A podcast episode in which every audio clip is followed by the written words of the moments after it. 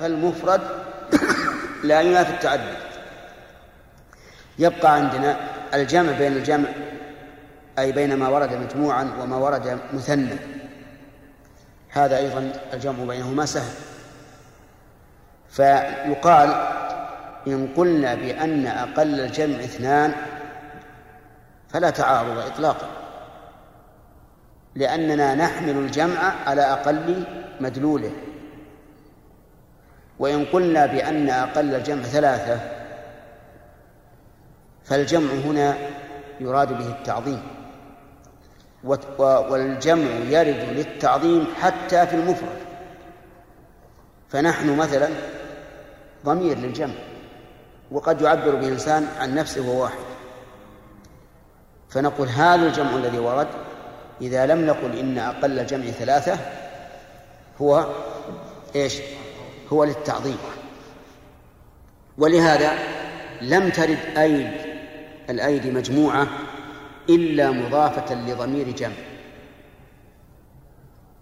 أولم يروا أنا خلقنا لهم مما عملت أيدينا أنعام وبهذا يزول الإشكال.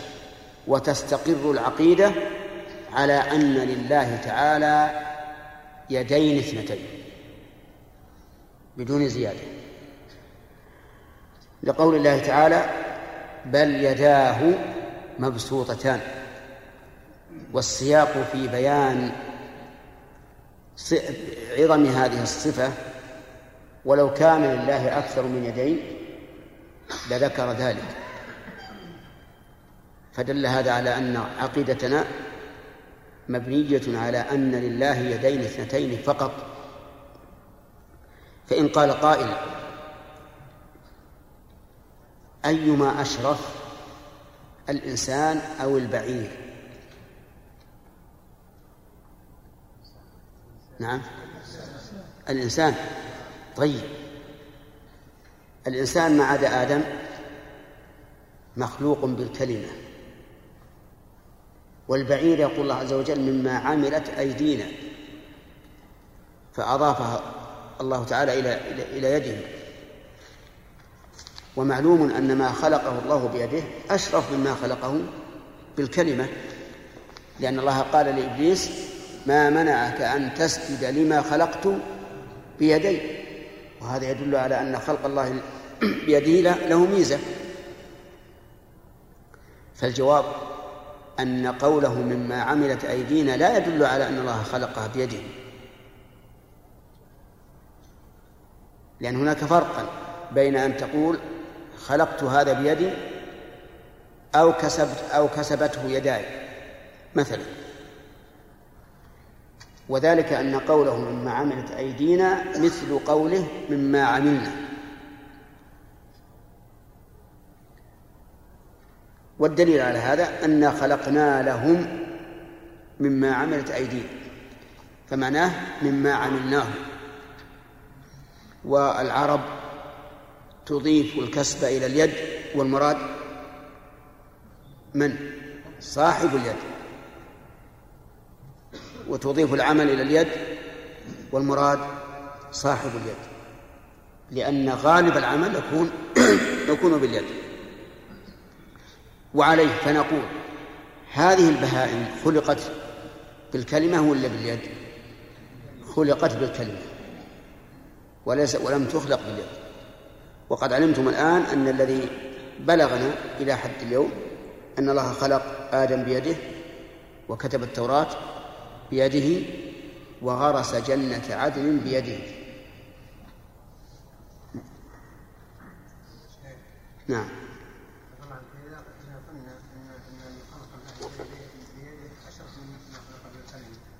محمد صلى الله عليه وسلم أفضل من آدم أي نعم لكن لكن محمد من من سلالة من خلق باليد.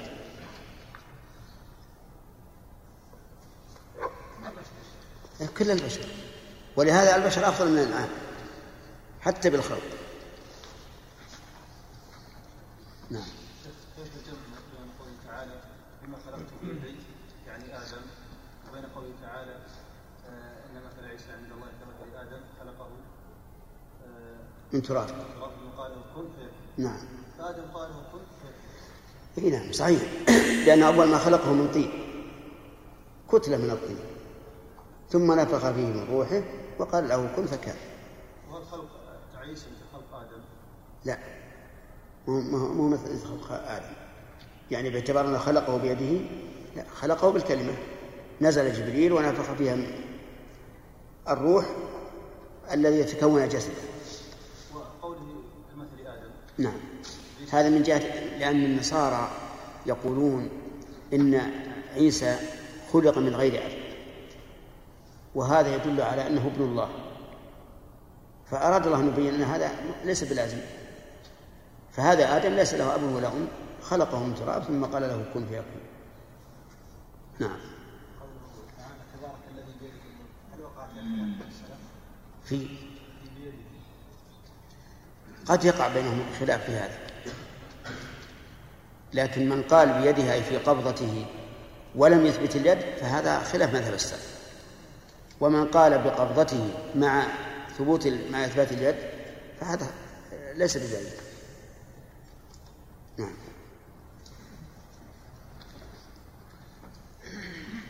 حدث حدثنا أبو كريب قال حدثنا عبيد, عبيد الله الأشجعي عن عبد الملك بن أفجر قال سمعت الشعبي يقول سمعت المغيرة بن شعبة يقول على المنبر إن موسى عليه السلام سأل الله عز وجل عن أخس أهل الجنة منها حظا وساق الحديث بنحوه.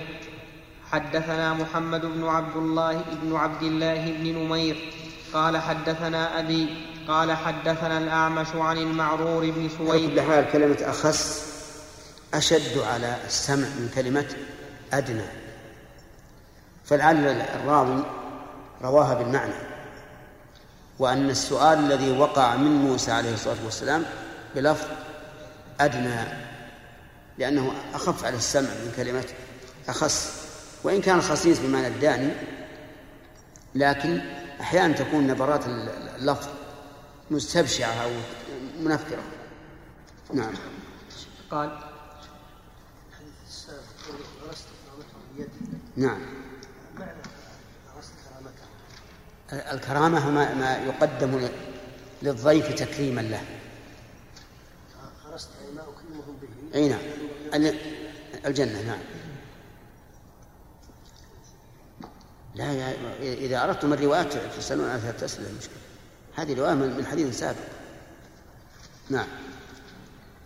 حدثنا محمد بن عبد الله بن حدثنا محمد بن عبد الله بن نمير قال حدثنا أبي قال حدثنا الأعمش عن المعرور بن سويد عن أبي ذر قال قال رسول الله صلى الله عليه وسلم إني لأعلم آخر أهل الجنة دخولا الجنة وآخر أهل النار خروجا منها رجل يؤتى به يوم القيامة فيقال, فيقال, فيقال اعرضوا عليه صغار ذنوبه وارفعوا عنها عنه كبارها فتعرض عليه صغار ذنوبه فيقال عملت يوم كذا وكذا وكذا كذا وكذا عملت يوم كذا وكذا كذا وكذا وعملت يوم كذا وكذا كذا وكذا فيقول نعم لا يستطيع أن ينكر وهو مشفق من كبار ذنوبه أن تعرض عليه فيقال لها فإن لك مكان فيقال. فيقال له إن فإن لك مكان كل سيئة حسنة فيقول رب فيقول رب قد عملت أشياء لا أراها ها هنا فلقد رأيت رسول الله صلى الله عليه وسلم ضحك حتى بدت نواجذه. وحدثنا هذا موجب للضحك. عندي يستر الله عليك. ثم يقول عملت أشياء لا أراها هنا. نعم.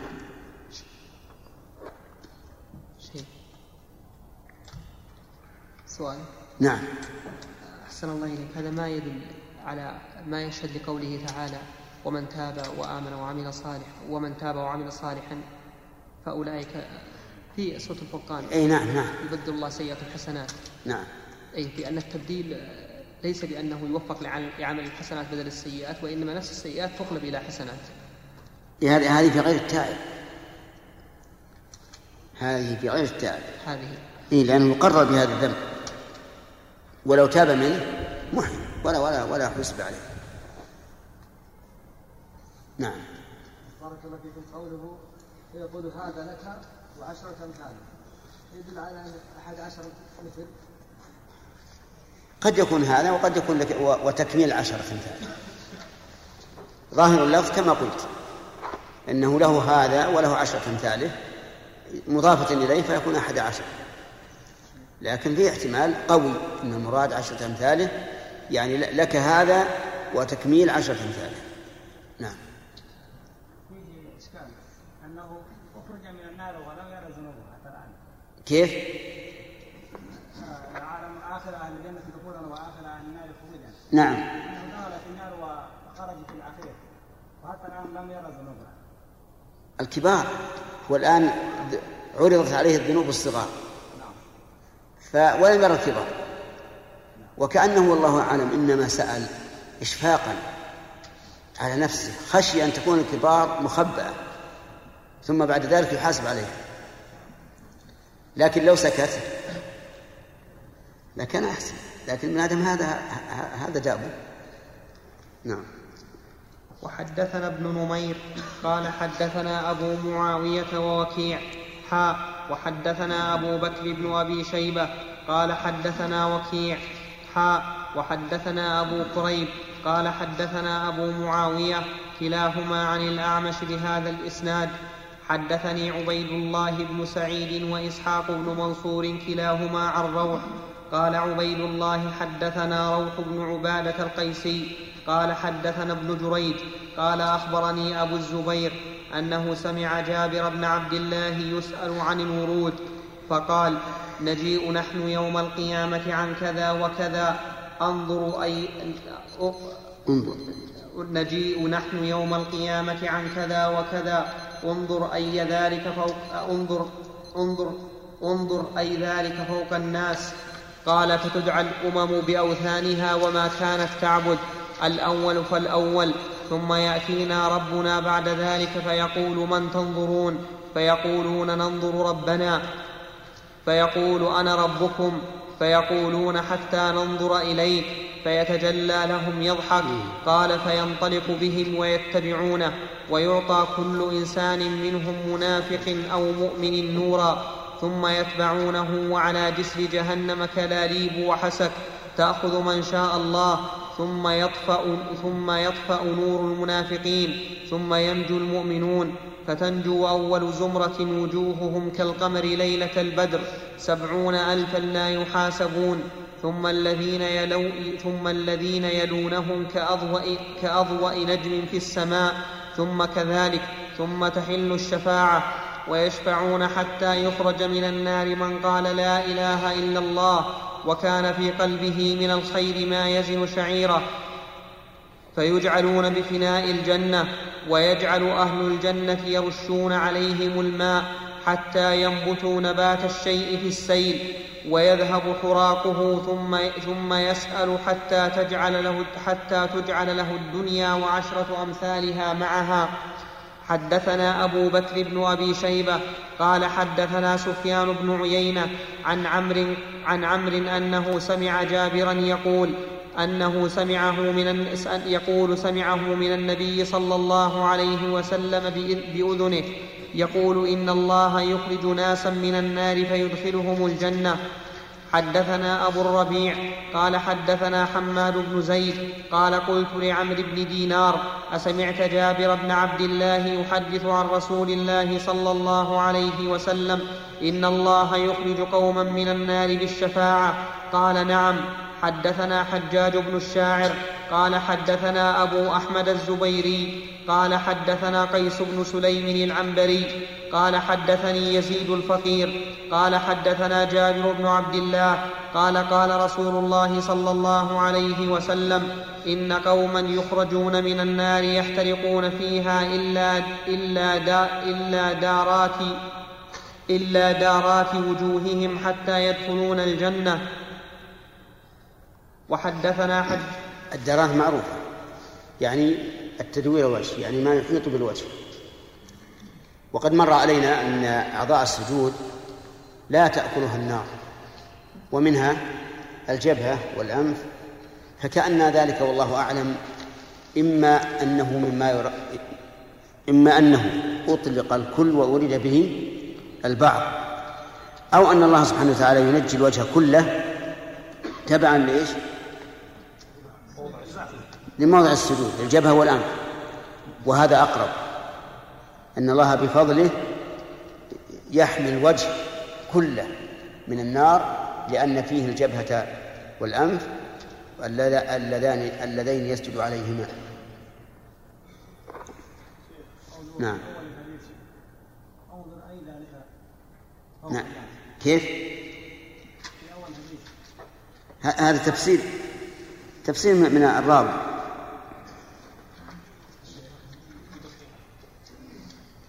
نعم.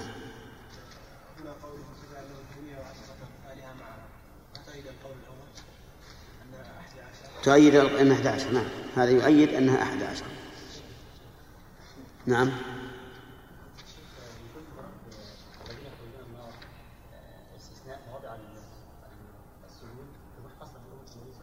كيف؟ لا آه عام. ظن عام نعم وحدثنا حجاج بن الشاعر قال حدثنا الفضل بن دكين قال حدثنا أبو عاصم يعني محمد بن أبي أيوب قال حدثني يزيد الفقير قال قال كنت قد شغفني رأي من رأي من رأي, رأي قال قال كنت قد شغفني رأي من رأي الخوارج فخرجنا في عصابة ذوي عدد وش رأي الخوارج؟ أن الكبائر أن صاحب الكبيرة مخلل في النار ولا تنفع فيه الشفاعة. فخرجنا في عصابة ذوي عدد نريد أن نحج ثم نخرج على الناس. قال فمررنا على المدينة فإذا جابر بن عبد الله يحدث القوم جالس إلى سارية عن رسول الله صلى الله عليه وسلم. قال فإذا هو قد ذكر الج... قال فإذا هو قد ذكر الجهنميين. قال فقلت له يا صاحب رسول الله ما هذا الذي ما هذا الذي تحدثون؟ والله يقول إنك من تدخل النار فقد أخزيته وكلما أرادوا أن يخرجوا منها أعيدوا فيها فما هذا الذي تقولون؟ قال فقال أتقرأ القرآن؟ سبحان الله يعني شبه الإنسان يتعلق بالمشتبهات. ومن حكمة الله عز وجل أن في الوحي المنزل شبهات وكذلك أيضا في السنة شبهات وكذلك في الأمور الكونية شبهات لأجل الابتلاء. والامتحان. أما الشبهات في الأمور الشرعية كالكتاب والسنة فالابتلاء فيها من حيث من في قلبه زيغ ومن كان صافي القلب. الذين في قلوبهم زيغ يتبعون ما تشابه منه والذين قلوبهم سليمة صافية يحملون المشتبه على المحكم. وقد ذكرنا لكم هذه القاعدة. أنه إذا ورد نص ذو وجهين ونص لا يحتمل إلا وجها واحدا فالأول مشتبه والثاني محكم فيجب أن يحمل المشتبه على المحكم. وبهذا يستريح الإنسان ويسلم مما يقع في قلبه من الشك. أما في الأمور الكونية فالله عز وجل يقدر مصائب عامة وخاصة توجب للإنسان الذي إيمانه ضعيف توجب أن ينحرف كما قال الله تعالى ومن الناس من يعبد الله على حرف فإن أصابه خير اطمأن به وإن أصابته فتنة انقلب على وجهه. تجد مثل القلب يقول ليش الله قدر هذا الشيء؟ لماذا قدر هذه السوء الجارفة؟ لماذا قدر هذه الرياح العاصفة؟ لماذا قدر هذه الفتنة الطاحنة؟ وما أشبه ذلك. لكن المؤمن يعلم بأن الله لم يقدر ذلك إلا لحكم بالغة وأسرار عظيمة يعجز الإنسان عن إدراكها. فمن هنا يتمحص المؤمن من من غير المؤمن فالحاصل أن التشابه أو المتشابهات موجودة في الأمور الشرعية وفي الأمور إيش؟ في الأمور الكونية. فهؤلاء الخوارج قالوا إنك من تدخل النار فقد أخزيته. وما بعد الخزي من رفعة ولا إكرام. يأتي إن شاء الله البقية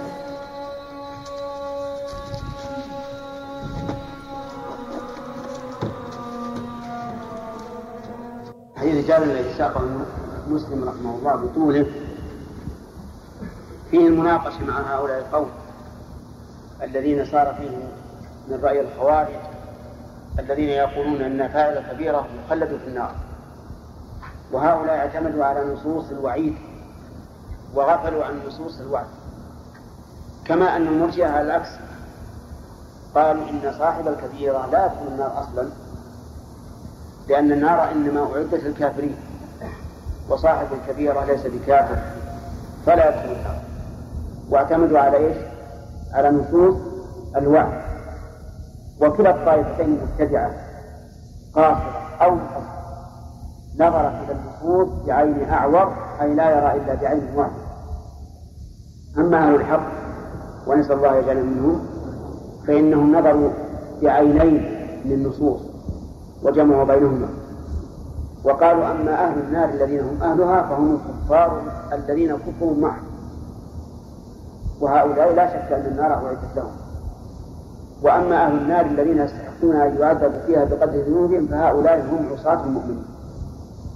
وهم مستحقون للنار لكن قد لا يدخلونها بعفو الله عنهم أو بشفاعة. يعني الإنسان قد يشفع له قبل يوم القيامة كما قال النبي عليه الصلاة والسلام ما من رجل مسلم يموت فيقوم على جنازته أربعون رجلا لا يشركون بالله شيئا إلا شفعهم الله فيه. فيغفر لهم بسبب دعاء المصلين عليه. فأهل الحق قالوا إن الشفاعة لأهل الكبائر إما أن لا يدخلوا النار أو أن يخرجوا منها إذا دخلوا فيها. وهؤلاء أعني الخوارج قالوا أبدا من دخل النار فإنه لا يخرج منها واستدلوا بآيات متشابهة الآيات المشابهة هي قوله إنك من تدخل النار فقد أخزيته أي أذللته ولا عز بعد الذل والثاني يقول الآية الثانية قوله كلما أرادوا أن يخرجوا منها أعيدوا فيها.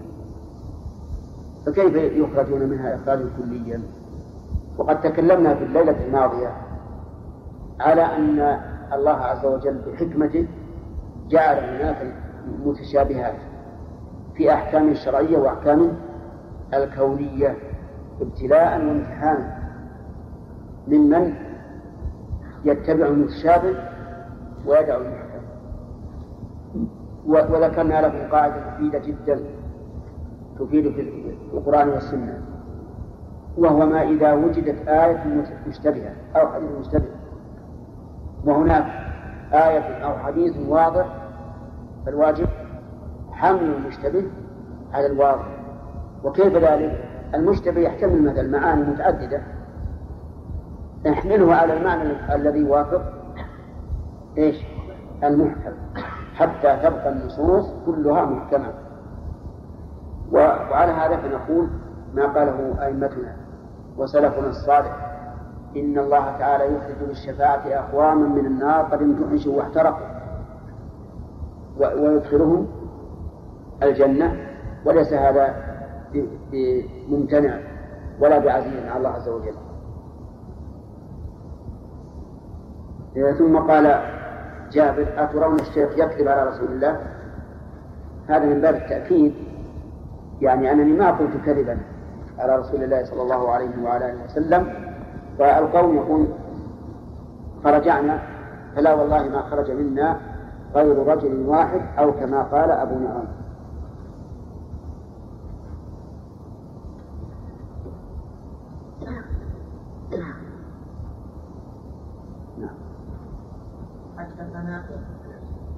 قوله نعم. ما فرجعنا الظاهر والله أعلم أنهم رجعوا من الحج. وأنهم اقتنعوا بما قال جابر. إلا رجلا واحدا فإنه بقي على راي على رأي من؟ على رأي الخوارج. والله يأتي من يشاء إلى صراط المستقيم شيخ هؤلاء الخوارج الخوارج الذي يقول الذين جاهدوا فينا لنهدينهم والخوارج من أكثر الناس جاهدوا وعباده يعني شهاده الذي فاصل يعني الله عز وجل يعني إيه لكن الرسول صلى الله عليه وسلم قال إنه الإسلام لا يتجاوز حناجرهم القلوب خاوية. القلوب خاوية عندهم يعني قوة في الظاهر وتزمت ولهذا يكفرون الناس. لكن القلوب والعياذ بالله خالية. ولهذا قال الرسول صلى الله عليه وعلى آله وسلم إن إيمانهم لا يتجاوز حناجرهم. لا من الإيمان. خالي من الإيمان لأنهم يريدون ان ان أن يسطوا على الناس من فوق وان وأن يلزموا الناس بالشريعة. لكن فيما بينهم وبين الله نسأل الله السلامة قد حيل بينهم وبين وبين الإيمان. وهذا يوجب إن الإنسان يخشى على نفسه. يخشى على نفسه من الغيرة الشديدة التي ربما تجعله ظاهريا والقلب خاوي كما كان عليه هؤلاء الخوارج. وقال الحسن البصري رحمه الله والله ما سبقهم أبو بكر بكثرة صيام ولا صلاة ولكن بما وقر في قلبه. ونحن إذا تأملنا أحوال الصحابة رضي الله عنهم وجدنا أن أعمالهم بسيطة ما فيها صعوبة ولا مشقة سهلة. ومع ذلك لا شك أنهم أصفى منا إيمان وأفضل له.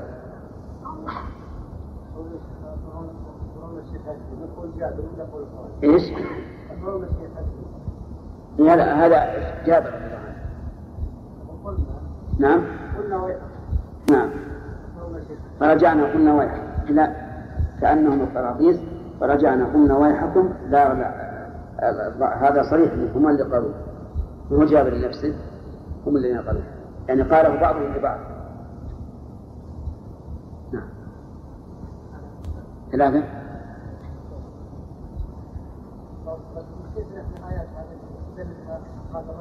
نعم. كيف؟ أي نعم ما في شك.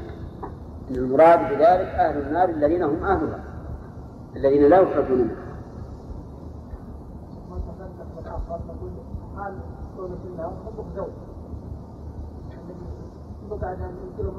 كلما أرادوا أن يخرجوا منها أعيدوا فيها. وما هم منها بمخرجين فالمراد نعم. حدثنا أبو كامل فضيل بن حسين الجحدري ومحمد بن عبيد الغبري واللفظ لأبي كامل. قال حدثنا أبو عوانة عن قتادة عن أنس بن مالك قال قال رسول الله صلى الله عليه وسلم يجمع الله الناس يوم القيامة فيهتمون لذلك. وقال ابن عبيد فيلهم فيلهمون لذلك فيقولون لو استشفعنا على ربنا حتى يريحنا من مكاننا هذا قال فيأتون آدم صلى الله عليه وسلم فيقولون أنت آدم أبو الخلق خلقك الله بيده ونفخ فيك من روحه وأمر الملائكة فسجدوا لك اشفع لنا عند ربك حتى يريحنا من مكاننا هذا. فيقول لست هناكم. فيذكر خطيئته التي أصاب فيستحيي ربه فيستحيي ربه منها. ولكن ائتوا نوحا أول رسول بعثه الله. قال فيأتون نوحا صلى الله عليه وسلم. فيقول لست هناكم. فيذكر خطيئته التي أصاب فيستحي ربه منها. ولكن اسمه إبراهيم صلى الله عليه وسلم الذي اتخذه الله خليلا. فيأتون إبراهيم صلى الله عليه وسلم فيقول لست هناكم ويذكر خطيئته التي أصاب فيستحي ربه منها. ولكن اسمه موسى صلى الله عليه وسلم الذي كلمه الله وأعطاه التوراة. قال فيأتون موسى عليه السلام. نرفع يعني. فيأتون موسى عليه السلام فيقول لست هناكم ويذكر خطيئته التي أصاب. فيستحي ربه منها ولكن ائتوا عيسى روح ولكن ولكن ائتوا عيسى روح الله؟ وكلمته ولكن. ولكن ولكن ائتوا عيسى روح الله عيسى عيسى. كأنك نونتها ولكن ائتوا عيسى روح الله وكلمته. فيأتون عيسى روح الله وكلمته. فيقول لست هناكم ولكن ائتوا محمدا صلى الله عليه وسلم عبدا قد غفر له ما تقدم من ذنبه وما تأخر. قال قال رسول الله. الحديث إذا نزل من من أوفى الأحاديث في الشفاعة. وذلك أن الناس يلحقهم يوم القيامة من الكرب والغم ما لا يطيقون لأنهم حفاة عراة والشمس تدنو منهم بمقدار ميل ويجدون أهوالا عظيمة فيهمون أن يلحقهم الهم. واللفظ الثاني فيلهمون أي يلهمهم الله عز وجل أن يأتوا إلى هؤلاء السادة الرسل والأنبياء. فيبحثون من, من يشفع لهم إلى الله عز وجل ليريحهم من هذا الموت. فيأتون آدم. آدم عليه الصلاة والسلام يقول له أنت أبو أنت أبو الخلق.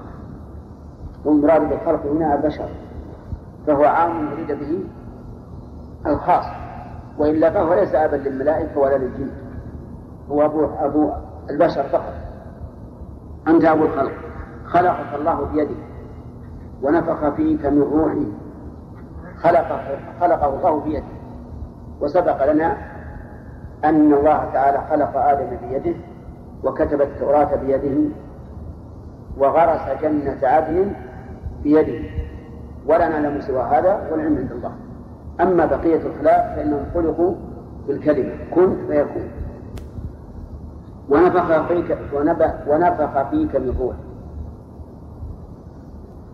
ليس المراد أن أن الله نفخ فيه من روحه هو نفسه. وذلك لأن هذه الروح مخلوقة وصفات الله تعالى غير مخلوقة.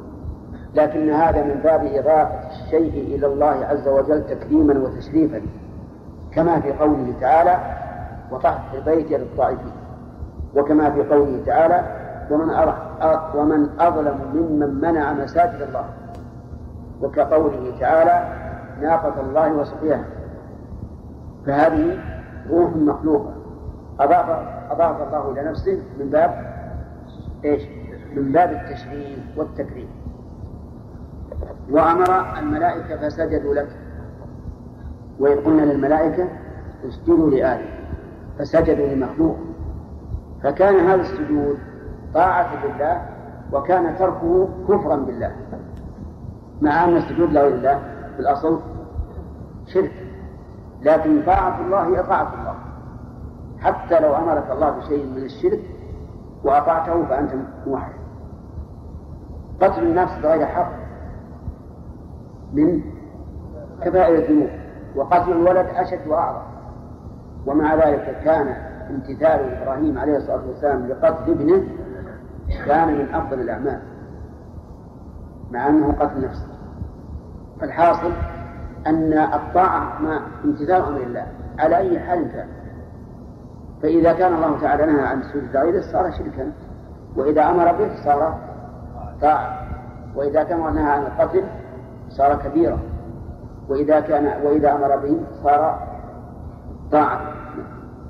اشفع لنا عند ربك حتى يريحنا من مكاننا هذا؟ فيقول لست هناك.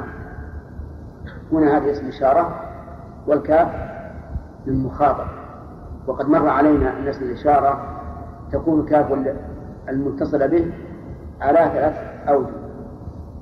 يعني فيها ثلاث لغات.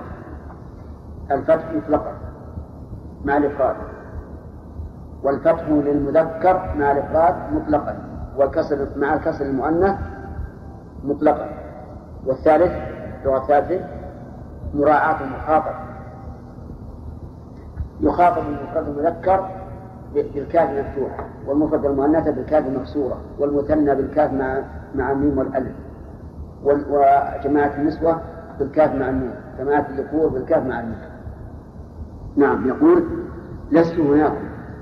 هنا اسم إشارة المكان يعني لست من أهل ذلك المكان الذي يستطيع أن يشفع أن يشفع فيه. فيذكر خطيئته التي أصاب. خطيئته التي أصاب فسرت في الحديث أنها أكله من الشجرة. لأن الله تعالى قال حين أسكنهما في الجنة كلا من حيث شئت ولا تقربا هذه الشجرة فتكون من الظالمين.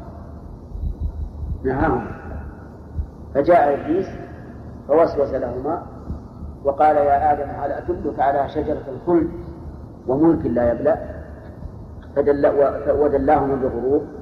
وقاسمهما إني لكما لمن الناصحين وهو كاذب حتى أكل أكل منه. ولهذا وسوس لأبي لأبينا وصار يوسوس يوسوس لنا أيضا. ويغرنا. نعرف الحق كما نعرف الشمس ولكنه يقاسمنا بأنه ناصح افعل كذا وافعل كذا حتى نغتر طيب هذه خطيئته التي ذكرها. وفي هذا دليل على أن ما يروى عن ابن عباس رضي الله عنهما أن آدم عليه الصلاة والسلام جاءه إبليس حين حملت حواء وأمره أن وأمرهما أن يسمي ولدهما عبد الحارث وأبيا فخرج ميتا مرتين أو ثلاثة. فجاءهما في الثالثة أو الرابعة وقال لتطيعاني أو لأجعلن له قرني أي نوع من الغزلان آه من نوع من الغزلان كسر. فيخرج من بطنك فيشق فسمياه عبد الحارث. فذلك قوله تعالى أيشركون ما نعم فلما آتاهما صالحا جعل له شركاء فيما آتاهما فتعالى الله عما يشركون أيشركون ما لا يخلق شيء وهم هذه القصة ليست بصحيحة إطلاقا. وقد بينا في شرح التوحيد أنها غير صحيحة من ثمانية أوجه. نقلية وعقلية. وأن لا يصح من آدم عليه الصلاة والسلام. لأن لو كانت كذلك لكان اعتذاره بها أولى من اعتذاره. إيش؟ بأكل الشجرة. لأن أكل الشجرة معصية. وذاك شرك. والشرك أعظم. المهم أنه يذكر الخطيئة ومعلوم أن من فعل خطيئة أمام من يشفع عنده أنه ليس له وجه أن يشفع لماذا؟ لأنه هو بنفسه الآن مخطئ كيف يشفع عنده؟ ولهذا لو طلب منك إنسان أن تشفع له عند شخص وأنت قد أسأت إلى هذا الشخص هل يمكن أن تشفع؟ عجيب؟ لا يمكن. لأنك تقول أنا بنفسي الآن أحتاج من أحتاج من يشفع لي عنده. فيركي خطيئته فيستحمي ربه منها. ولكن ائتوا أول رسول بعثه الله. وهذا صريح بأن نوحا أول رسول. وبه نعرف كذب ما يذكر من النسب أن إدريس كان جدا لنوح. وإدريس كان من الأنبياء. لو كان جدا له لكان هو أول رسول. لكن هذا كذب. وإدريس من بني إسرائيل. نعم. يقول ائت نوح أول رسول بعثه الله. قال فيأتون نوحا صلى الله عليه وسلم. إذا قال قائل أليس آدم نبيا؟ قلنا بلى ونبي. نوحا إليه. مأمور ومنهي. متعبد لله بالوحي الذي أوحاه الله إليه لكنه ليس رسولا. إلى من يرسل؟ هو أول من من خلق من البشر. فليس رسولا. ثم إن أولاده يا جماعة أولاده كانوا قليلين. لم يحصل بينهم خلاف ولا انتشروا في الأرض. ولهذا قال الله تعالى كان الناس أمة واحدة فبعث الله النبيين المبشرين والمنذرين وأنزل معهم الكتاب بالحق ليحكم بين الناس فيما اختلفوا فيه. إذا كانوا أمة واحدة فاختلفوا ثم بعث الله النبيين المبشرين والمنذرين. وهذا واضح صريح لأن أول رسول هو نوح. نعم. قال فيأتون نوحا صلى الله عليه وسلم فيقول لست هنالكم فيذكر خطيئته التي أصاب فيستحيي ربه منها. ما هي الخطيئة؟ الخطيئة أنه سأل ما ليس له, له به علم. حين قال رب إن ابني من أهلي. لما أراد الله عز وجل أن يورط قومه كان منهم أحد أبنائه. وقال له أبوه اركب معي ولا تكن مع الكافر قال سآوي إلى جبل يعصمني من الماء. وهذا هو فكر الماديين الذين يعتمدون على الأسباب العادية الحسية. يعني كأنه يقول هذه السفينة ربما تقع. لكن آوي إلى جبل عال يعصمني من الماء. فقال له أبوه لا عاصم اليوم من أمر الله إلا من رحم وحال بينهم الموت فكان من من المغرقين لكنه قد سأل ربه قبل رب إن ابني من أهلي وإن وعدك الحق وأنت أحكم الحاكمين. وقد أمر الله نوحا أن يحمل أهله معه فكان الابن يدخل في عمومه ولكن الله قال إنه ليس من أهلك إنه عمل غير صالح. فلا تسألني ما ليس لك به علم إني أعظك إيش؟ أن تكون من الجاهلين. وهذا يدل على أن الله تعالى جعله بذلك جاهل حيث سأل ما ليس له, له به علم. فكيف بمن سأل ما يعلم أنه لا يدري يكون هذا من باب أولى أن أن يوعظ المهم يذكر هذه الخطيئة ومعلوم أن من فعل خطيئة لا يصح أن يكون شفيعا عند من أخطأ في حقه. قال ولكن ائتوا إبراهيم الذي اتخذه الله خليلا فيأتون إبراهيم.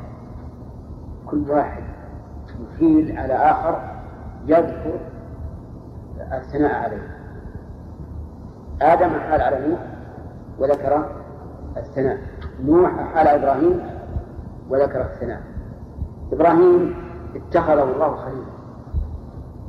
قال العلماء والخليل هو الذي نال من المحبة أعلاها لأن أعلى أنواع المحبة هي الخلة وقد ذكر ابن القيم رحمه الله في روضة المحبين أن المحبة لها نحو عشرين درجة. أعلاها الخلة. وعلى هذا قول الشاعر في معشوقته قد تخللت مسلك الروح مني وبذا سمي الخليل خليلا. مسلك الروح يعني مجاري الدم. وبذا سمي الخليل خليلا. إبراهيم عليه الصلاة والسلام اتخذه الله خليلا. جزاء على ذبح ابنه الذي هو أحب البشر إليه من أجل أن ينال محبة الله ورضا الله. فأثابه الله عز وجل. والرب عز وجل هكذا يفعل مع عباده من ترك شيئا له عوضه الله خيرا منه. فسليمان لما ترك الخير وقال ردوها علي فقفق مسحا بالسوق والأعناق غضبا لله عز وجل وقطعا لدابر هذه الخيول التي ألهته ماذا أعظم الله؟ أعاذه الله في الدين ولسل... نعم. ولسليمان الريح عاصفة تجري بأمره رخاء حيث أصاب يعني حيث أراد الريح عاصفة قوية والعادة أن الريح العاصفة القوية تقلب ما تكون رخاء لكن هذه جعل الله رخاء وقد ذكروا أنه يضع بساطا على الأرض ويجتمع هو وحاشيته على هذا البساط ثم تطير بهم الريح. حيث أراد شمالا أو شرقا أو جنوبا أو شرقا أو غربا حيث أصاب. إبراهيم عليه الصلاة والسلام نال الخلة لما امتثل أمر الله أن ننفذه في أحب البشر إليه. وهل نال الخلة أحد من البشر سوى إبراهيم؟ نعم هو محمد صلوات الله وسلامه عليه. حيث قال إن الله اتخذني خليلا كما اتخذ إبراهيم خليلا. وهل أحد غيرهما نال ذلك؟ لا نعلم. لا نعلم. ولو كان أحد نالها والله أعلم لبينه الله عز وجل لأن لا يهضم صاحب الحق حقه. الظاهر أن كله للخليلين فقط. إبراهيم ومحمد صلى الله عليه وسلم. وبه نعرف أن وصفنا لرسول الله صلى الله عليه وسلم بخليل الله أبلغ من وصفنا إياه بحبيب الله. لأن المحبة أدنى من أدنى من الكلة والرسول عليه الصلاة والسلام كان يحب أبا بكر وهو أحب الرجال إليه. لكن ولكنه قال لو كنت متخذا من أمتي خليلا لاتخذت أبا بكر. إذا الخلة أعلى من المحبة. أليس كذلك؟ ولهذا ثبتت من الرسول لأبي بكر وانتفت الخلة. كذلك أيضا نحن نقول إن إن الله يحب المؤمنين. لكن هل نقول إن الله خليل المؤمنين؟ لا. فلهذا نسمع في بعض الناس من أقوالهم محمد حبيب الله وإبراهيم خليل الله. قل يا أخي محمد خليل وإبراهيم خليل. أعطوا الحق لأهله نعم.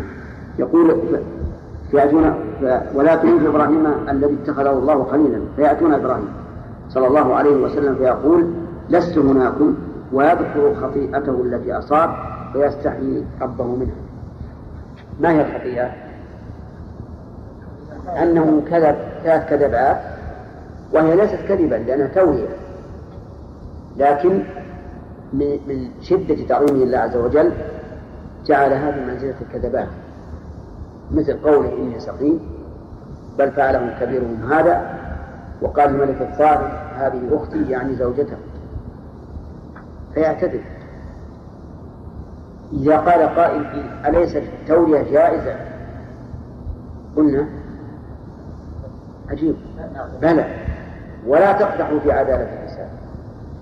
لكن الإنسان الذي يكون في قمة المراتب كل شيء يراه خادشا لهذه المرتبة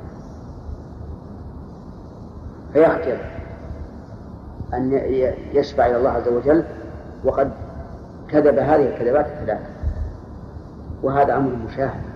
الآن نرى الرجل التقي. إذا فعل معصية عظمت في نفسه.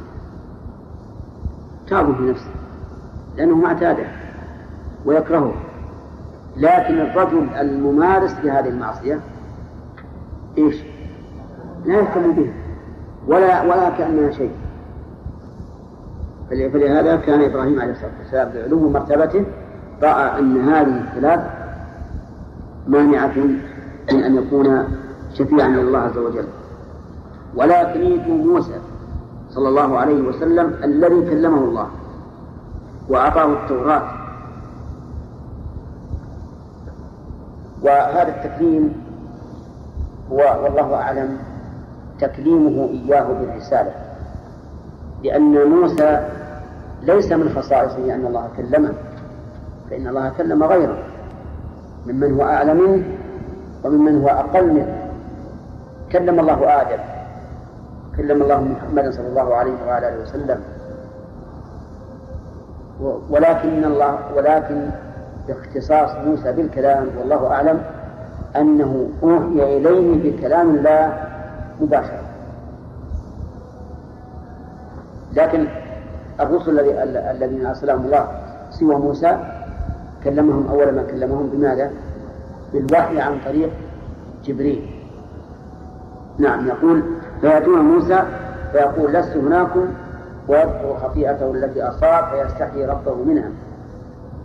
ما خطيئته أنه قتل نفسا قبل أن يؤذن له بقتلها وهي القبط الذي رآه مع الإسرائيلي فاستغاثه الإسرائيلي عليه فوكزه موسى مرة واحدة.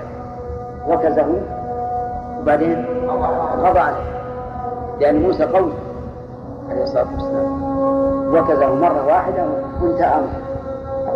الله أعلم طويلة مع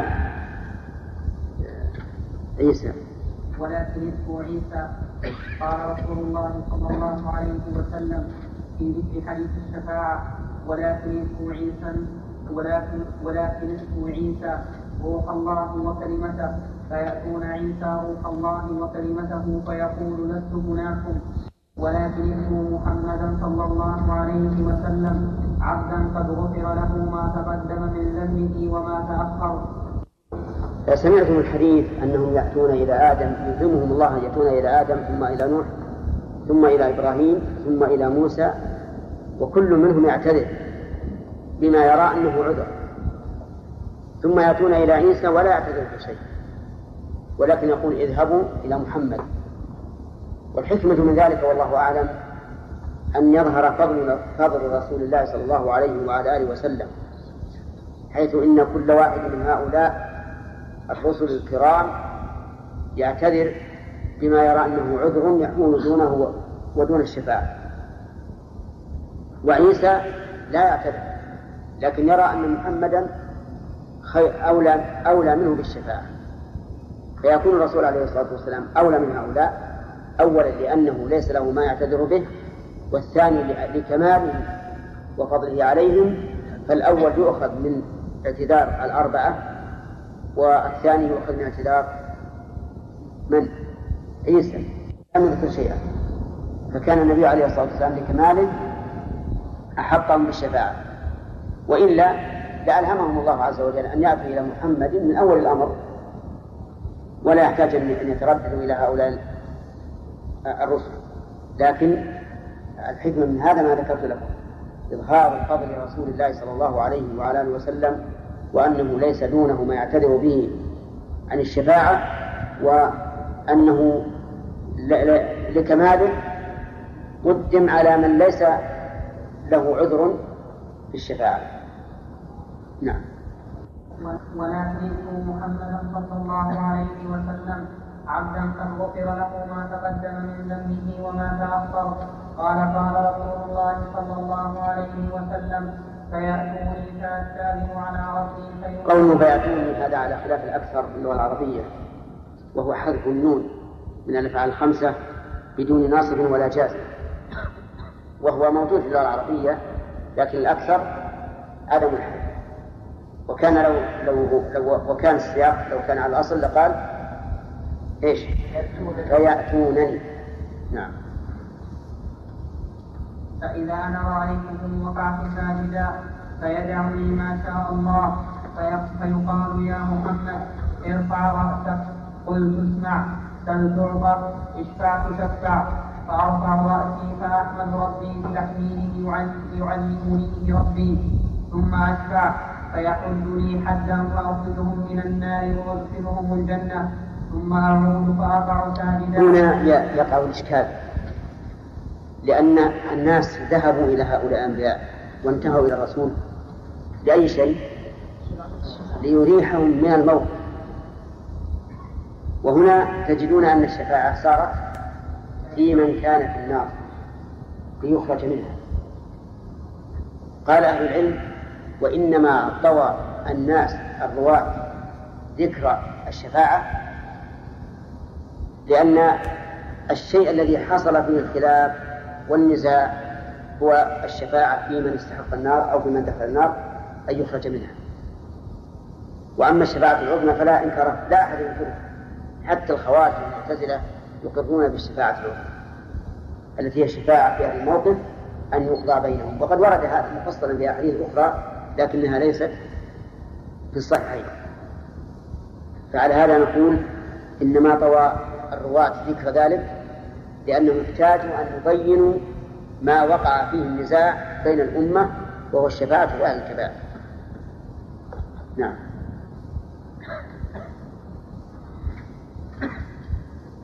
ثم أعود فأقع ساجدا فيدعني ما شاء الله أن يدعني. ثم يقال ارفع رأسك يا محمد قلت اسمع بل تعطى اشفعت شفع فأرفع رأسي فأحمد ربي بتحميده يعلمني ثم أشفع فيحد لي حدا فأخرجهم من النار وأدخلهم الجنة. قال فلا أدري في الثالثة في الثالثة قول فأخرجهم وأدخلهم يحتمل أن يكون هذا مباشرة يعني أنه يوكل إلى الرسول عليه الصلاة والسلام أن يقف على أهل النار ويخرج من وجبت له الشفاعة من النار فيدخلهم الجنة. ويحتمل أن المعنى أكون سببا في ذلك. وإضافة الشيء إلى سببه موجودة في القرآن وفي كلام العرب. والله أعلم. نعم.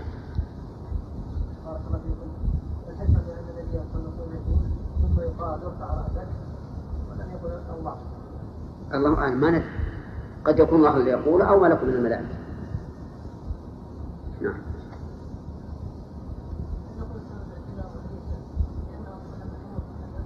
لا. ما اعتذر بشيء. موسى ما قال لا. تذكر عيسى يعني. لم يعتذر بشيء. قال اذهبوا إلى محمد. سليم؟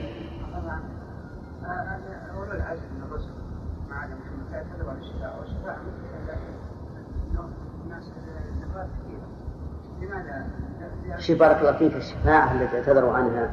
ليست الشفاعة في من كان في النار أن يخرج منها.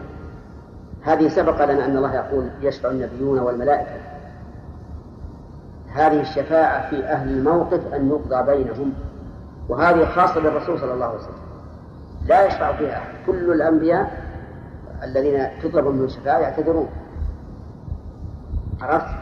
وهذا هو السبب إني نبهتكم على أنه آه، حديث الرسول عليه الصلاة والسلام في سجوده للشفاعة ليست هي التي طلبت منه بالنسبة لأهل الموقف.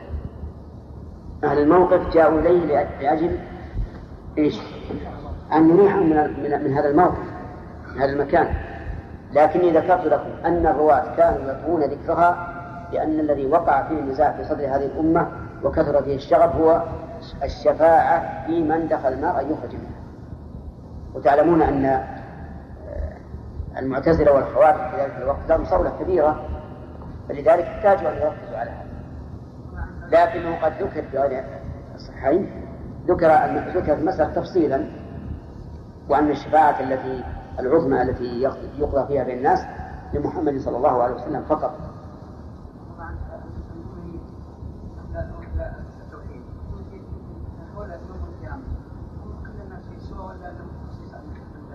من أي ناحية؟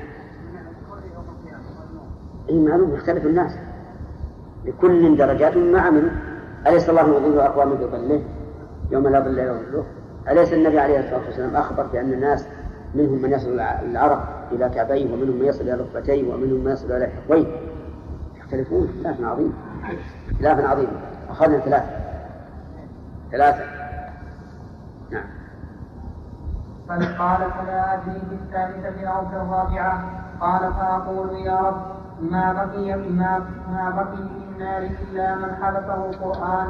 أي وجب عليه الخلود. قال ابن عبيد في روايته قال قتادة أي وجب عليه الخلود.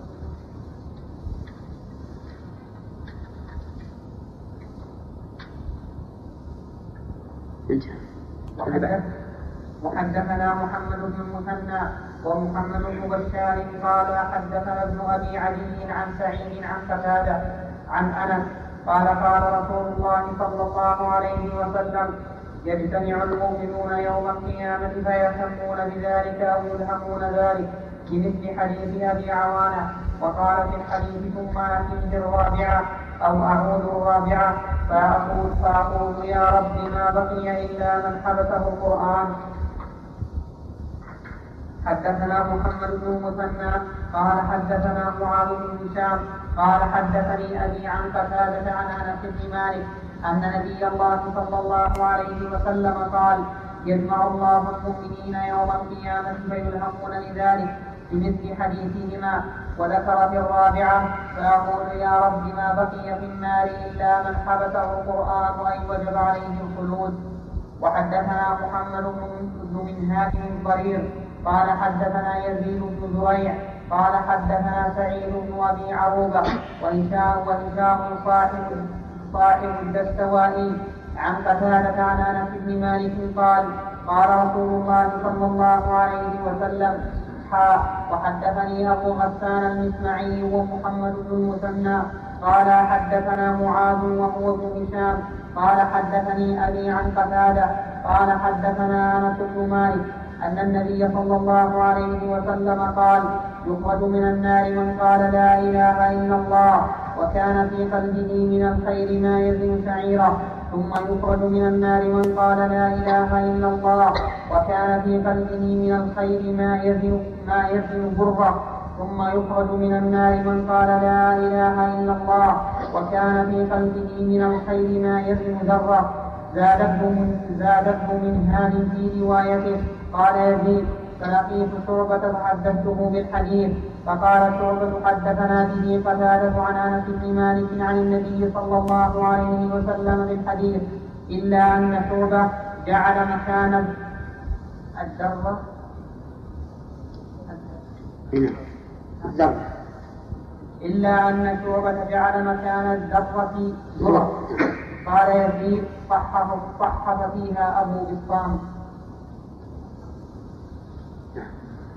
حدثنا أبو الربيع العتكي قال حدثنا حماد بن زيد قال حدثنا معبد بن هلال العنزي وحدثناه سعيد بن منصور واللفظ له قال حدثنا حماد بن زيد قال حدثنا معبد بن هلال العنزي قال خرجنا إلى أنس بن مالك وتشفعنا بثابت فانتهينا إليه وهو يصلي الضحى فاستأذن لنا ثابت فدخلنا عليه. وأجلس ثابتا معه على سريره فقال له يا أبا حمزة إن إخوانك من أهل البصرة يسألونك أن تحدثهم حديث الشفاعة. قال حدثنا محمد صلى الله عليه وسلم قال إذا كان يوم القيامة مال الناس بعضهم إلى بعض؟ فيأتون آدم فيقولون له اشفع لذريته فيقول فيقول لست لها ولكن عليكم بإبراهيم عليه السلام. فإنه خليل الله فيأتون إبراهيم فيقول لست لها ولكن ولكن عليكم لموسى عليه السلام فإنه كريم الله فيؤتى موسى فيقول لست لها ولكن عليكم بعيسى عليه السلام فإنه روح الله وكلمته فيؤتى عيسى فيقول لست لها ولكن عليكم بمحمد صلى الله عليه وسلم فأوتى فأقول أنا لها. فأنطلق فأستأذن على ربي فيؤذن لي فأقوم بين يديه فأحمده بمحامد لا أقدر عليه الآن. يلهم يلهمني يلهمني إلا. ثم أخر له ساجدا. فيقال لي يا محمد ارفع رأسك وقل يسمع لك وسل تعطى واشفع تشفع فأقول رب أمتي أمتي. فيقال فيقال انطلق. فمن كان في قلبه مثقال حبة من برة أو شعيرة من إيمان فأخذه منها فأنطلق فأفعل. ثم أرجع إلى ربي فأحمده بتلك المحامد ثم أخر له ساجدا. فيقال لي يا محمد ارفع رأسك وقل يسمع لك وسل تعطى واشفع تشفع. فأقول أمتي أمتي. فيقال لي فيقال لي انطلق. فمن كان في قلبه مثقال حبة من خردل من إيمان فأخرجه منها فأنطلق فأفعل ثم أعود إلى ربي فأحمده بتلك المحامد ثم أخر له ساجدا فيقال لي يا محمد ارفع رأسك وقل يسمع لك وسل تعطى واشفع تشفع فأقول يا رب أمتي أمتي فيقال لي انطلق. فمن كان في قلبه أدنى أدنى أدنى من مثقال حبة من خردل من إيمان فأخرجه من النار فأنطلق فأفعل. هذا حديث أنس الذي أنبأنا به فخرجنا من عنده فلما كنا بظهر الجبان قلنا لو ملنا إلى الحسن فسلمنا عليه وهو مستخف في دار أبي خليفة قال فدخلنا عليه فسلمنا عليه فقلنا يا أبا سعيد جئنا من عند من عند أخيك أبي حمزة فلم نسمع مثل حديث حدثناه في الشفاعة. قال فيه فحدثنا فحدثناه الحديث. فقال فيه قلنا ما زادنا؟ قال قال قد حدثنا به منذ عشرين سنة وهو يومئذ جميع. ولقد ترك ولقد ترك شيئا ما ما ولقد ترك شيئا ما أدري. أنسي الشيخ أو كره أن يحدثكم فتستفلوا قلنا له حدثنا فضحك وقال خلق الإنسان من عجل ما ذكرت لكم هذا إلا وأنا أريد أن أحدثكموه ثم أرجع إلى ربي في الرابعة فأحمده بتلك المحامد ثم أخر له ساجدا فيقال لي يا محمد ارفع رأسك وقل يسمع لك وسل تعط واشفع تشفع فأقول يا رب إذا لي في من قال لا إله إلا الله قال ليس ذاك لك. أو قال ليس ذاك إليك ولكن وعزتي وكبريائي وعظمتي وجبريائي لأخرجن من قال لا إله إلا الله. قال فأشهد على الحسن أنه حدثنا به أنه سمع أنس بن مالك أراه قال قبل عشرين سنة وهو يومئذ جميع. هذا الحديث كنت أتوقع أن الحسن رحمه الله يذكر شيئا غير هذه الزيادة وهو أنه لم يذكر في هذا الحديث نوحا أليس كذلك؟ فعلى هذا يكون لعل بعض الرواة نسي فلم ينقل ذلك. وإلا فالأحاديث متظاهرة على أن آدم يحيلهم إلى إلى نوح. ولكن لعل بعض الرواة استطاع نسيانه كما أنه لم يذكر في هذا الحديث ما يعتذر به هؤلاء مع أنه ذكر في أحاديث أخرى. وكما قلنا فيما سبق قبل ليلتين إن الأحاديث الطويلة يحصل فيها اختلاف كثير بين الرواة. ولكن بالإمكان أن يرجع إلى من هو أرجح في روايته من حيث الحفظ والإتقان. وهذا كما قال أنس بن مالك رضي الله عنه نسي ما حدث به الحسن منذ عشرين سنة. وقوله وهو جميع يعني أن جميع القوى كانت معه من البصر والسمع والحفظ. وغير ذلك. وقوله وهو مستخف في داره قيل إنه كان مستخفيا لأن الحجاج يطلبه فكان يستخفي منه. وقيل غير ذلك لأن الحسن البصري رحمه الله كان معروفا في الحديث في مسجد البصرة وكان معه مناظرات مع زعماء المعتزلة وغيرهم. فلعله اختفى إما بتهديد من الحجاج أو بغير ذلك والله أعلم. وفيه دليل على أن الإنسان قد يعذر بترك الجماعة إذا خاف على نفسه وكان لا يطمئن إذا خرج. وهذا له له أصل في الشر فقد قال النبي عليه الصلاة والسلام لا صلاة بحضرة طعام. لأنه إذا صلى في هذه الحال شوش ولم يخشع في صلاته. كذلك إذا كان الإنسان خائفا بأن يكون مطلوبا من جهة الولاة وما أشبه ذلك ثم صلى في بيته فإنه معذور. بل بل إن كعب بن مالك رضي الله عنه كان يصلي في بيته حين هجره الناس لأنه لا يستطيع أن يصلي إلى جنب الناس وهم هاجرون.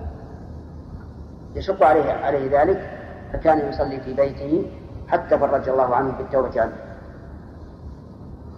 وفي هذه هذا الحديث بألفاظ مختلفة بيان كمال أدب رسول الله صلى الله عليه وسلم وتعظيمه لربه جل وعلا وأنه لا يفعل شيئا يتعلق بالرب إلا بعد إذنه. لأن الله قال في أعظم آية في كتاب الله من ذا الذي يشفع عنده إلا بإذنه. وفيه أن الله تعالى وفيه أن الله تعالى يفتح الإنسان من محامده ما لم يكن يعرفه من قبل. كما يفتح أيضا في الدنيا من المعارف والعلوم ما لم يكن يخطر على بال الإنسان وما لم يفتحه على أحد من الناس. ونحن إذا تأملنا الأئمة الكبار رأينا أن الله تعالى قد فتح عليه من المعارف والعلوم ما لم يحصل لكثير من الناس. كشيخ الإسلام ابن تيمية رحمه الله وابن القيم وغيرهما من أئمة من أئمة الأمة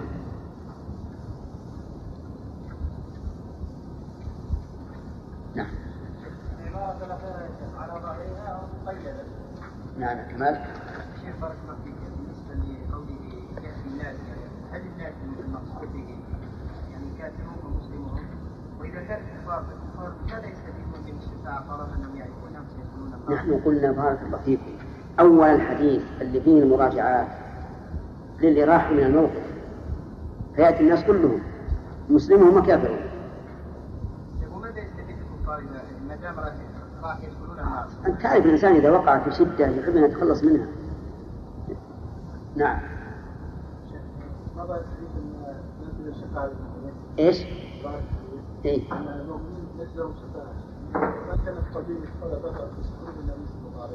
نعم. وهم قليلون. هم قليلون. كثيرون. يشفع الرسول في جانب وهؤلاء في جانب آخر. والأمر واسع سبق لنا هذا صحيح بأن الله نفسه عز وجل يقول هذا. نعم. من يتكلم في الأول؟ ما هي؟ إي نعم. أن تعرف أن لا إله إلا الله لها أركان ولها شروط. وليس مجرد القول. وإلا لكان المنافقون تنفع فيهم الشفاعة لأنهم يقولون لا إله إلا الله. نعم. حدثنا أبو بكر بن أبي شيبة ومحمد بن عبد الله بن نمير واتفقا في سياق الحديث إلا ما يزيد أحدهما من الحرف بعد الحرف قال حدثنا محمد بن بشر قال حدثنا أبو حيان عن أبي زرعة عن أبي هريرة قال أوتي رسول الله صلى الله عليه وسلم يوما بلحم فرفع إليه الذراع وكانت تعجبه فنهس منها نهسا. فقال أنا سيد الناس يوم القيامة وهل تدرون بما وهل تدرون بما ذاك؟ يجمع الله يجمع الله يوم القيامة الأولين والآخرين في صعيد واحد. نعم هذا أول الحديث فيه أنه ينبغي أن يقدم للمقدم من القوم ما عرف عنه أنه يحبه لأن الصحابة رفعوا إلى النبي صلى الله عليه وسلم الذراع لأنها كانت تعجبه يعني أنه يحبها وقد قال الأطباء إنها من أحسن اللحم طعما ومذاقا ولينا ومنفعة وفي أيضا وفيه أيضا أنه يجوز للإنسان في أثناء الطعام ولو بعد أن يقدم وقبل أن يبدأ به أن يحدث الناس. وكأن النبي صلى الله عليه وعلى آله وسلم في تلك اللحظة بدا له أن يحدث لأن المقام مقام عظيم. وإلا فقد يقول قائل لماذا لم يؤخر الحديث حتى ينتهي الناس من الأكل؟ وقد يكون أن أن الرسول عليه الصلاة والسلام رفع إليه الذراع دون أن يحضر الطعام. يعني كالتقدمة بين يدي الطعام فالله أعلم. هذا قضية عين ما نتحكم فيه لكن من حيث الحكم إذا إذا وجد ما يوجب أن أن أن نقدم الكلمة فإننا نقدمها ولا حضر الطعام. وإلا فالأولى أن لا نقدم الكلمة والناس مشتغلون بمراقبة الطعام وانتظاره لأن قلوبهم متشوفة ولاهية. ولا سيما إذا كان يغلب على الظن أنهم جياع مثل أن يكون العشاء متأخرا وما أشبه ذلك. نعم. وهل تدرون بمذاك يجمع الله يوم القيامة الأولين والآخرين في صعيد واحد فيسمعهم الداعي وينقذهم البصر قوله أنا سيد الناس يوم القيامة. هل يمنع أن يكون سيد الناس في الدنيا؟ لا يمنع. لأنه إذا تمت له السيادة في هذا المجمع العظيم فبما دونه من باب أولى على أنه قد ورد أنا سيد ولد آدم لكن هذا اللفظ أيضا قيد في بعض الألفاظ يوم القيامة نعم وتدنو الشمس فيبلغ الناس من الغم والكرب وهل تدرون بما ذاك؟ بما ذاك؟ يستفاد منه أن الإنسان إذا أتى بحكم من الأحكام ورأى أن يبين علته فإنه ينبغي أن يبين العلة لأنه قال أنا سيد الناس يوم القيامة. فالنفوس تتطلع لماذا؟ فأورد هو عليه الصلاة والسلام على نفسه هذا الإيراد حتى يبين للناس السبب. نعم. يجمع الله.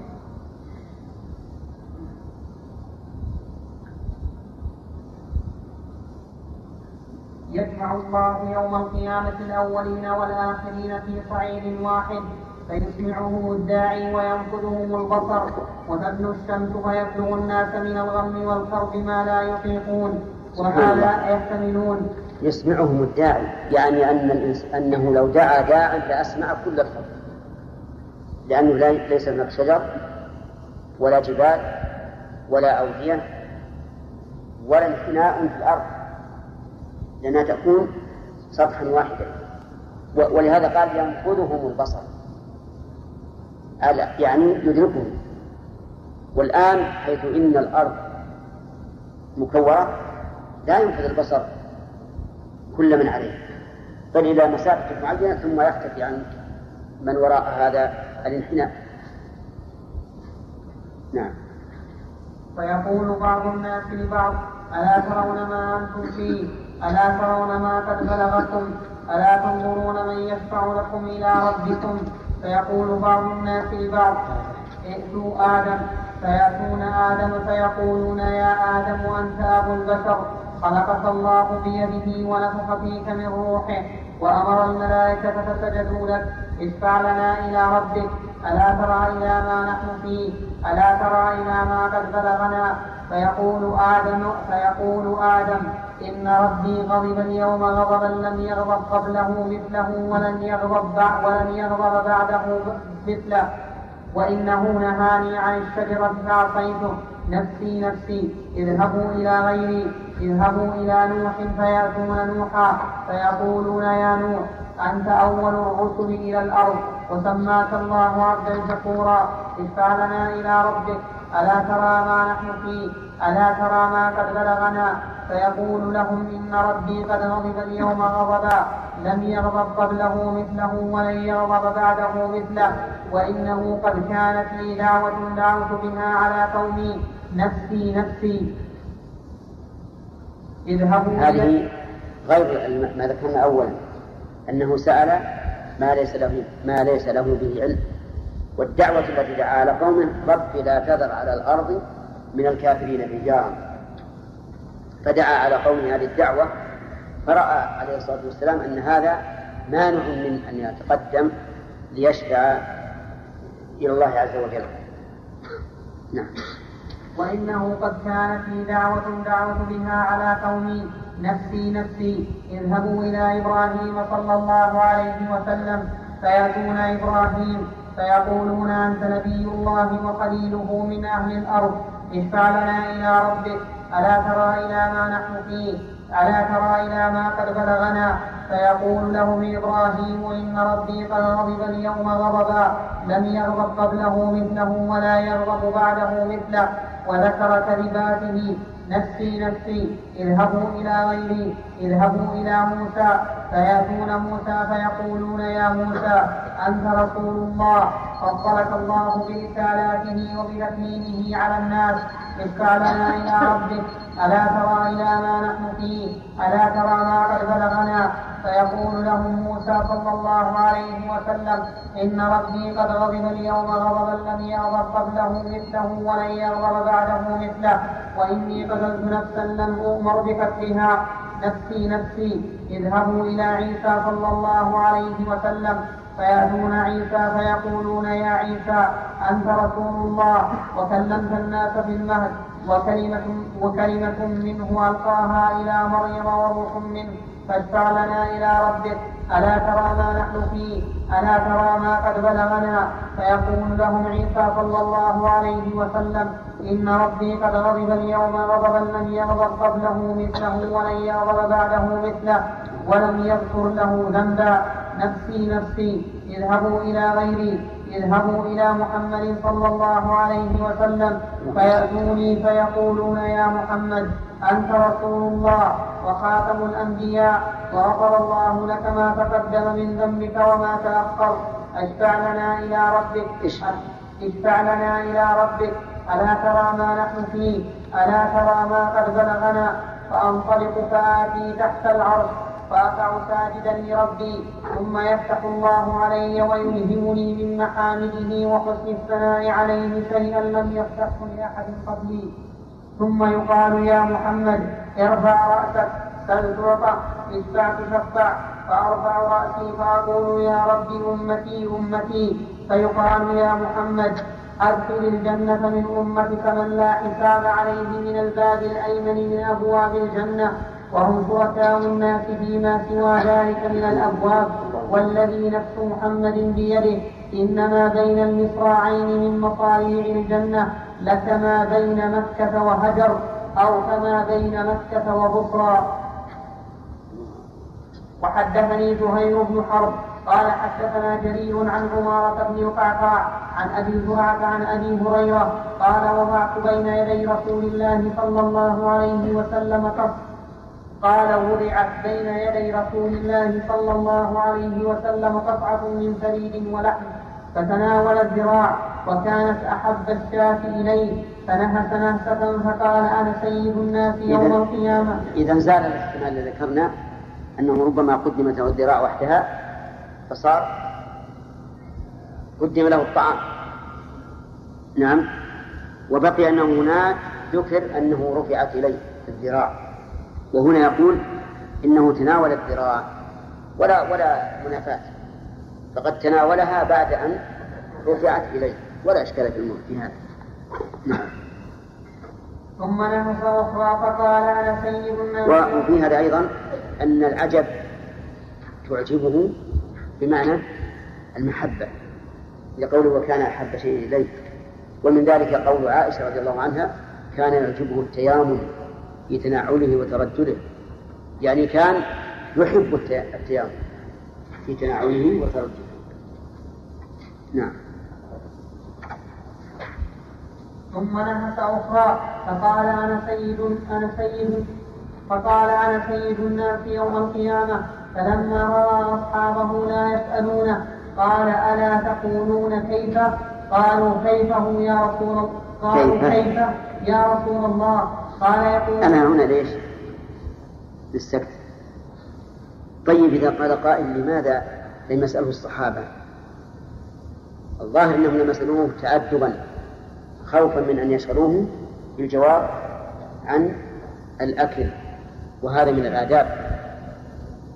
لكن بعض الناس ما شاء الله إذا حضر أحد من ممن فوقهم في العلم وجعل يأكل كل واحد يجيب سؤال. وإذا جاء بسؤال فهو انتهى من سؤاله وصار يأكل وذاك مشغول بالجواب. فإذا انتهى جاء الثاني بسؤال. ثم صار هذا المسكين الذي يجيب لا يأكل شيئا. وأصحاب الأسئلة يأكلون. كل واحد يجيب سؤال يأكل المهم من الظاهر والله أعلم أن الصحابة رضي الله عنهم لم يسألوا النبي صلى الله عليه وسلم من أجل أن لا يشغلوه عن عن الأكل. وتأدبا معه عليه الصلاة والسلام. نعم.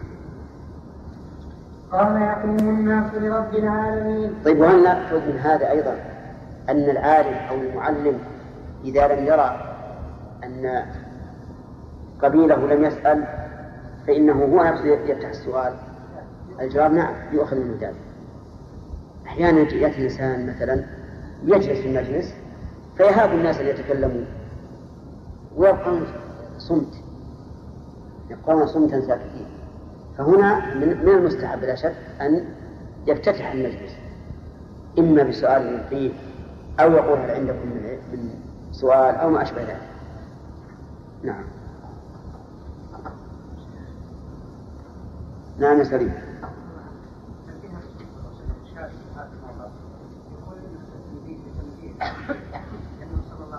إيش؟ هذا الموضع على حدث الطعام يقول انه انتقاد يعني؟ ها؟ ولا يكون إيش؟ أقول إيه ضد إيش؟ الموعظه ان الصلاه لما الطعام لا الشرع عن عن حضور الصلاة وهذا من.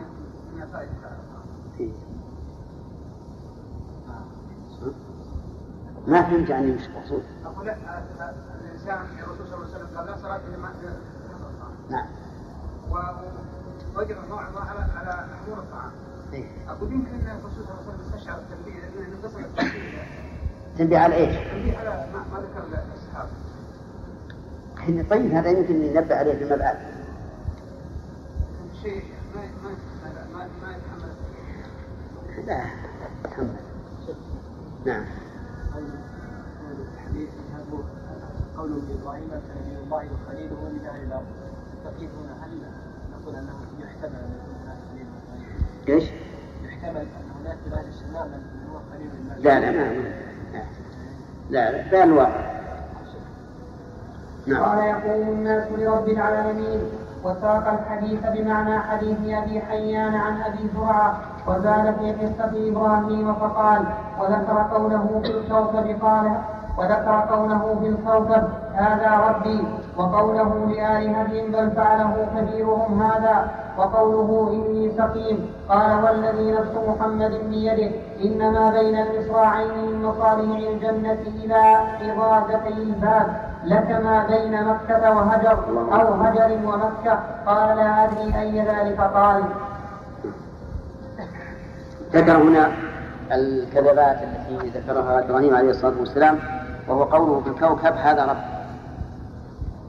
وناظر قومه حاجهم وكانوا يعبدون الكواكب. لما جن عليه الليل رأى كوكبا قال هذا رب. يعني هذا ربي على زعمه واعتقاده وإلا هو لا يعتقد هذا. لكن تنزلا مع الخصم. يقول لنفرض أن هذا هو الرب. إلى آخره.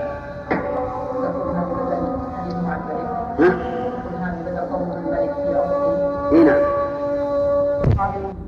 الحمد لله رب العالمين وصلى الله وسلم على نبينا محمد وعلى آله وعلى آله وصحبه أجمعين.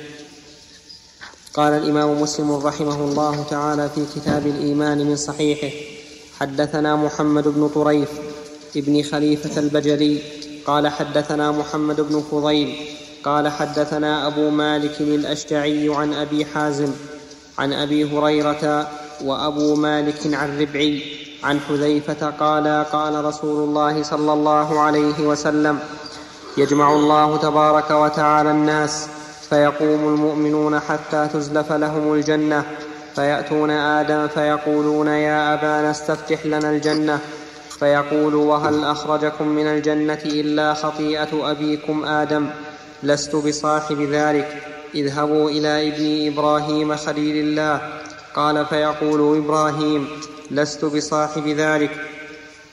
إنما كنت خليلا من وراء وراء. اعمدوا إلى موسى صلى الله عليه وسلم الذي كلمه الله تكليما. فيأتون موسى فيقول لست بصاحب ذلك. اذهبوا إلى عيسى كلمة الله وروحه. فيقول عيسى صلى الله عليه وسلم لست بصاحب ذلك. فيأتون محمدا صلى الله عليه وسلم. فيقوم فيؤذن له وترسل الأمانة نعم. والرحم. بسم الله. بسم الله الرحمن الرحيم. هذا هذا الحديث فيه شفاعة أخرى غير الشفاعة السابقة. الشفاعة السابقة في في القضاء بين الخلائق. هذه شفاعة في فتح باب الجنة. لأن الناس ينتهون إلى ذلك فيجدون الباب غير مفتوح. ولهذا قال الله تعالى حتى إذا جاءوها وفتحت أبوابها. فدل العطف على أن هناك مسافة بين مجيئهم وبين فتح فتح أبوابها. أما النار فقال حتى إذا جاءوها إيش؟ فتحت أبوابها. ما في مسافة يتساقطون فيها لكن أهل الجنة إذا جاءوها وفتحت أبوابها. إذن هناك مسافة بين مجيئهم وبين فتح الأبواب وهو هذه هذا الاستشفاع وقوله أي قول آدم عليه الصلاة والسلام هل أخرجكم من الجنة إلا خطيئة أبيكم؟ فيه دلالة صريحة واضحة على أن الجنة التي أسكنها آدم ليست جنة في الأرض وأنها يعني عبارة عن ربوة فيها بساتين وفيها أشجار وما أشبه ذلك كما قيل به. فالصواب أنها جنة الخلد أسكنها آدم ثم أخرج منها. ويشير إلى هذا قول ابن القيم رحمه الله في الميمية وهي قصيدة مفيدة جدا وعظية وحكمية. قال فحي على جنات عدن فإنها منازلك الأولى وفيها المخيم. منازلك الأولى لأنها كانت مسكن أبينا آدم عليه الصلاة والسلام ولكن حصل ما حصل. ومعلوم أن خطيئة آدم في الأكل من الشجرة قد كتبت عليه. كتبت عليه قبل أن يخلق. وقد وقعت محاجة بين آدم وموسى. فقال له موسى خيبتنا أخرجتنا ونفسك من الجنة. فقال أتلوم أتلومني على شيء كتبه الله علي قبل أن يخلقني بأربعين سنة. قال النبي صلى الله عليه وعلى آله وسلم فحجه آدم. حجه آدم يعني غلبه في الحجة. وهذا الحديث احتج به أهل الجبر القائلون بالجبر. قالوا لأن آدم احتج على على موسى لأنه قد كتب عليه ولا مفر مما كتب.